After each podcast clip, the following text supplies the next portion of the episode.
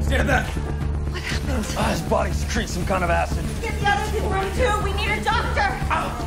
Here, put him down here. Be careful. Don't touch him. Your hands. I'm fine. We almost had Lauren and Andy. I still don't understand. How did you let Andy get away? It was chaos, all right? We were trying to save patients, deal with the cops. But you couldn't track him. Caitlin, there's too much going on, all right? They're mutants, using their powers. The cops showed up and the noise. It was sensory overload for me. I couldn't tell one track from We were another. just so close. Lauren got hurt. We didn't get Andy. We, we don't even know who they took or why. I'm not gonna give up. We're gonna bring Andy home. Him and Lorna, I promise, okay? We just have to get ahead of the inner circle. We have to figure out what they're planning. How? That man, he was on the same floor as Andy and Lorna. Maybe he can tell us something. If he makes it.